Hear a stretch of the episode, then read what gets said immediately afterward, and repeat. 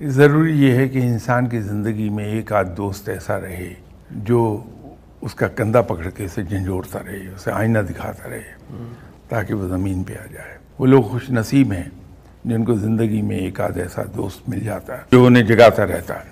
کیونکہ خود انسان اپنا محاسبہ مشکل سے کر پاتا ہے۔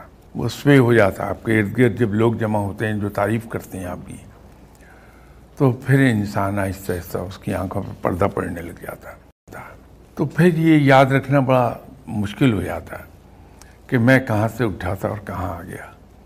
یا یہ کہ جب کسی انسان سے ملے کہ جو ابھی وہاں نہیں آیا اس مقام تک تو یہ سوچنے کی بجائے کہ یہ کہاں سے آ گیا۔ اگر یہ سوچ آ جائے انسان میں کہ میں بھی تو کبھی ایسا ہی تھا صحیح سر۔ تو یہ چیز آدمی کو نیچے رکھے گی۔ لیکن یہ مشکل ہے۔ تو اس کا آسان حل یہی ہے کہ انسان ایک آدھا ایسا دوست اپنے ساتھ جو آئینہ دکھاتا رہے، تو انسان زمین پہ رہتا۔ ہے